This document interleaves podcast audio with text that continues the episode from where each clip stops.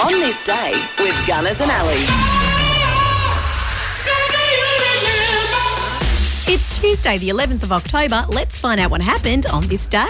British soccer player Sir Bobby Charlton today, he's 85. US singer and musician Daryl Hall, one half of the US duo Hall and Oates, he's 76. Hello, I'm Daryl Hall. David Morse, as seen in The Green Mile and Contact, Hi, Sparks. today he's 69. Dawn French, the Welsh comedian, is 65. You were expecting a bloke, beard, Bible, bad breath. And instead you got a babe with a bobcat and a magnificent bosom. Wayne Gardner, the former Australian motorcycle world champion, is 63. US actress Joan Cusack and the sister of actor John Cusack today turns the big 6 0. Love her in Runaway Bride. And of course, she voices Jessie in the Toy Story movies. American actor who played Dylan McKay in Beverly Hills 90210 back in the day.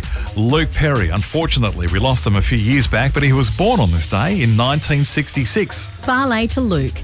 It was on this day in 1852 the University of Sydney, Australia's first uni, was inaugurated. Airline meals were served for the very first time on a flight from London to Paris on this day in 1919. Say what you want about aeroplane food, but I love getting my meal delivered and it's all in the cute little tiny compartments. Fabulous. There's always one. In 1928, Morris Minor, the car, the original, was launched by Morris Motors. McHale's Navy, starring Ernest Borgnine, began on US TV on this day in 1962. In 1975, Saturday Night Live debuted. And when it was opened in 2006, it was the tallest residential building in the world. We're talking about the Eureka Tower in Melbourne, opened on this day in 2006. Just a few things that happened on this day for Tuesday, the 11th of October.